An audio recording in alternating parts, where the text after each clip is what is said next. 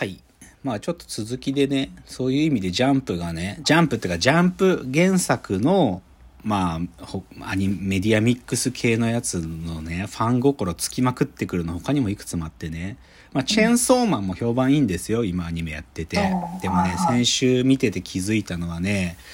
あれ？エンディングのムービーちょっと違うかなみたいな。やっと気づいたんだけど僕。ちょっと、ま、あれ？今回エンディング違うぞみたいな感じだって、それは凝ってんのよね。凝ってんの。もうマジで、なんか、チェンソーマンファンたちが、もう、ツボに刺さるようなこと、エンディングの変わる映像だったりとか、あと、この前驚いたのは、これ記事になってたんだけど、大の大冒険最終回の演出で追加された伏線の秘密。復活の可能性を推測っていうね、これマグミクスというメ アニメ系のメディアでの記事が11月26日あったので、これ何かっつうとね、はい、あの、ドラゴンクエスト大の大冒険っていうののアニメがリメイクで、あの、この1年間、2年弱ぐらいやって100話で完結したんだよね。本当に書き切ったの。で、それのアニメ完結記念の感謝祭ってのがあったらしいんだよ、イベントが。で、はいそこで、そのアニメの制作の裏話が明かされて、元々の原作の三条陸先生が、そのアニメチームにちょっとリクエストというか注文をつけて、最後のシーンの描写を変更したっていうエピソードが語られたわけ。で、そのシーンの変更によって、実はね、もともと大の大冒険っていうのはあそこで終わる話じゃなくて、本当は次の魔界編が始まるんだっていう説はずっとあったわけ。でも、あはいその魔界編の始まりを予感させるようなラストの変更だったっていうのが、エピソードでイベントで語られたから、ファンたち盛り上がりまくって、大の大冒険第2期あるのかもみたいな。超盛り上がってるわけ。みたいなさ、なんかこういうことってもうほんとよくわかってるなって思う、なんか。で、それはジャンプ原作の人たちがやっぱ、ジャンプの関係している作品のメディアミックス始めた時にめちゃくちゃ分かってるっていう、そういう話ね。だからそういうちょっと集英社を恐るべしという話なんですが。まあでもまあ集英社にちょっと対抗する次は他はネットフリックスでお話ししましょう。はいネットフリックスで新しいオリジナルドラマが始まりまして、初恋というのが始まりまして、はいはい。満島ひかりさん出てるけどね、うんあの、まあ、まず、さ、最初の感想はね、演技モンスターたちがね、もうね、暴れまくっとるわ。本当にうまい、うまい人たちしか出てないんで、本当に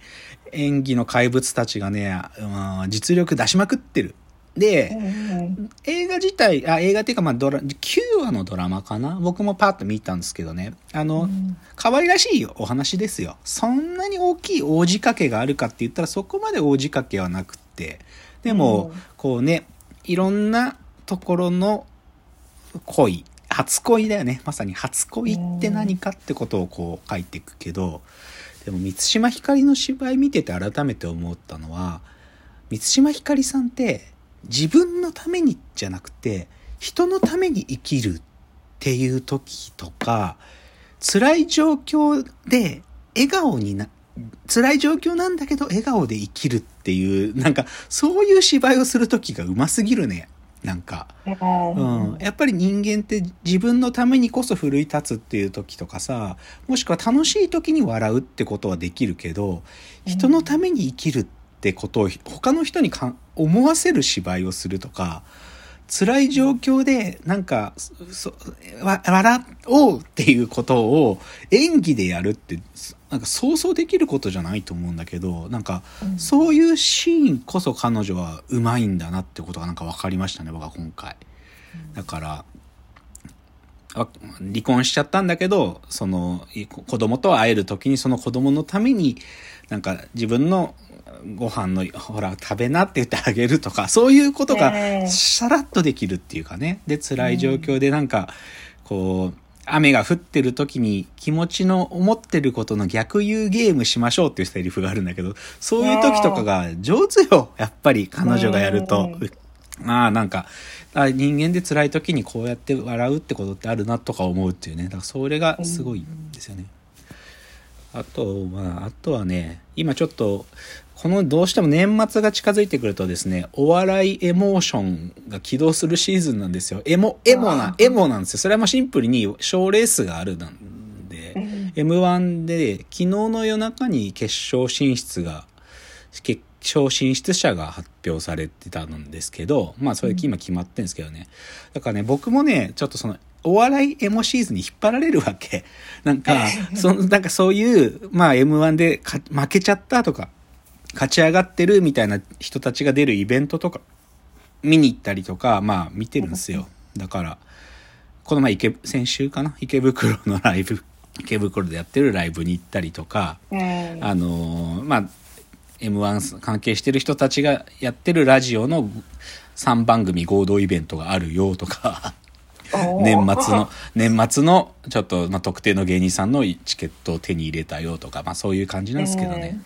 で僕はなんか最近ね、この前のライブ見に行ってね、すごく分かったことはね、なんで芸人さん好きなのかなっていうのっていいろんな言語があるんですよ。それはなんか恥をさらす覚悟で舞台に立ってるとこが粋、最高にかっこいいとか、いろんな言い方してたんだけど、やっぱりさいはいちょっとね、最近思ってるのは、芸人さんってほとんどシャイなのね。シャイで、繊細なの、すごく芸人さんって。で、そこが好きなんだよね、やっぱ僕は。やっぱ僕はね、シャイじゃないやつ好きじゃないんだよ。はっきり言うと。なんか、シャイっていうか、やっぱ、なんかさ、う、こう、ほがらかに生きるってことは大事なんだけどさ、やっぱ、うんシャイってなんかすごくこう、やっぱ僕の中で重要なね、なんか、パラメーターなんだよね。なんか、シャイであるって。だから、うかつになんかね、僕たちがご一緒お仕事するときに、簡単に話しかけちゃいけない雰囲気あるわけよ。でもそれはどっちかというと向こうがそういう尖ってビンビンのものを出してるっていうか、ああ、この人シャイで繊細な人なんだなみたいな簡単な距離の詰め方をしたら、いや、なんかこの人に対して失礼なんだなってこっちに思わせるくらいシャイなんだよ、やっぱり芸人さんって。うん、で、そこがやっぱ好きなんだなっていうことをちょっと思いましたっていうお話ですね。うん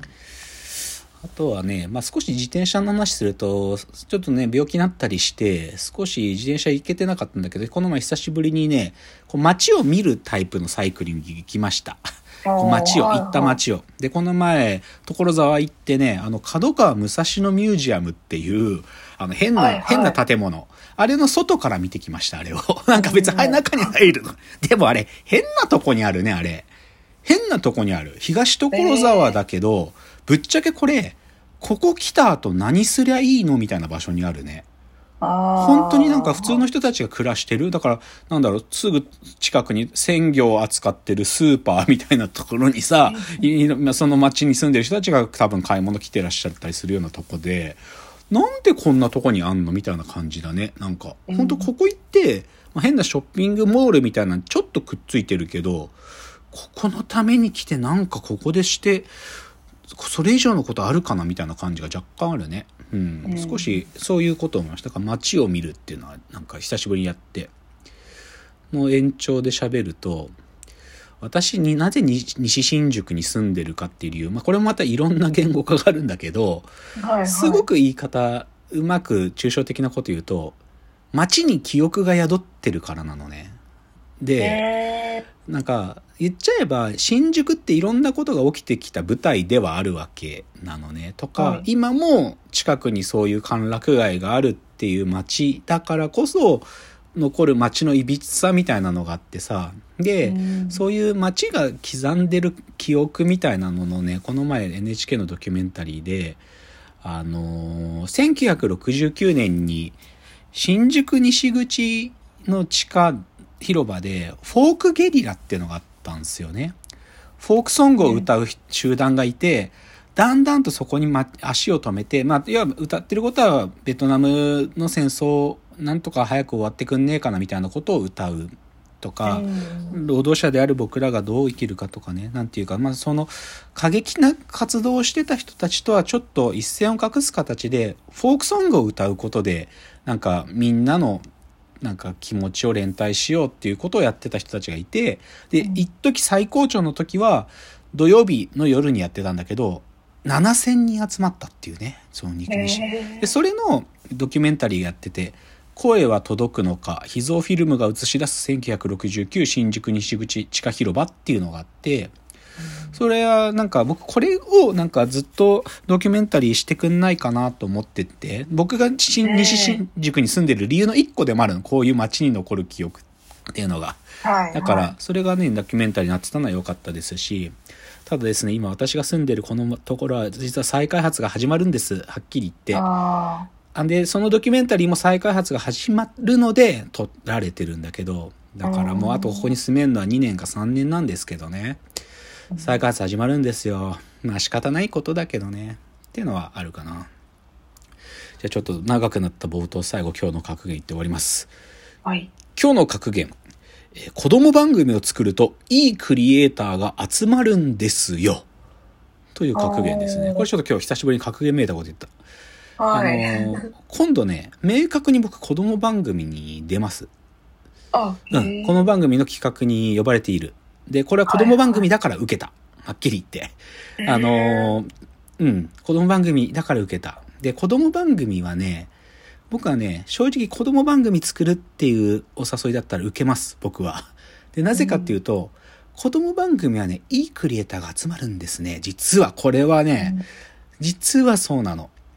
ウゴウゴルーガっていう90年代のあたりからフジテレビが、その後ポンキッキーズとかガチャガチャポンみたいなね、フジテレビが作ってた子供番組で、そういうクリエイターが集まるっていう一つの流れがあり、で2000年代に、例えばデザインあって聞いたことある？あ、はいはいはい。あれとかとかまさにいいクリエイター集まるよね。ああいうものって。だから、E テレがやってる、なんか AC 部さんとかも教育テレビとかでこう注目集めたクリエイターさんだったりするから、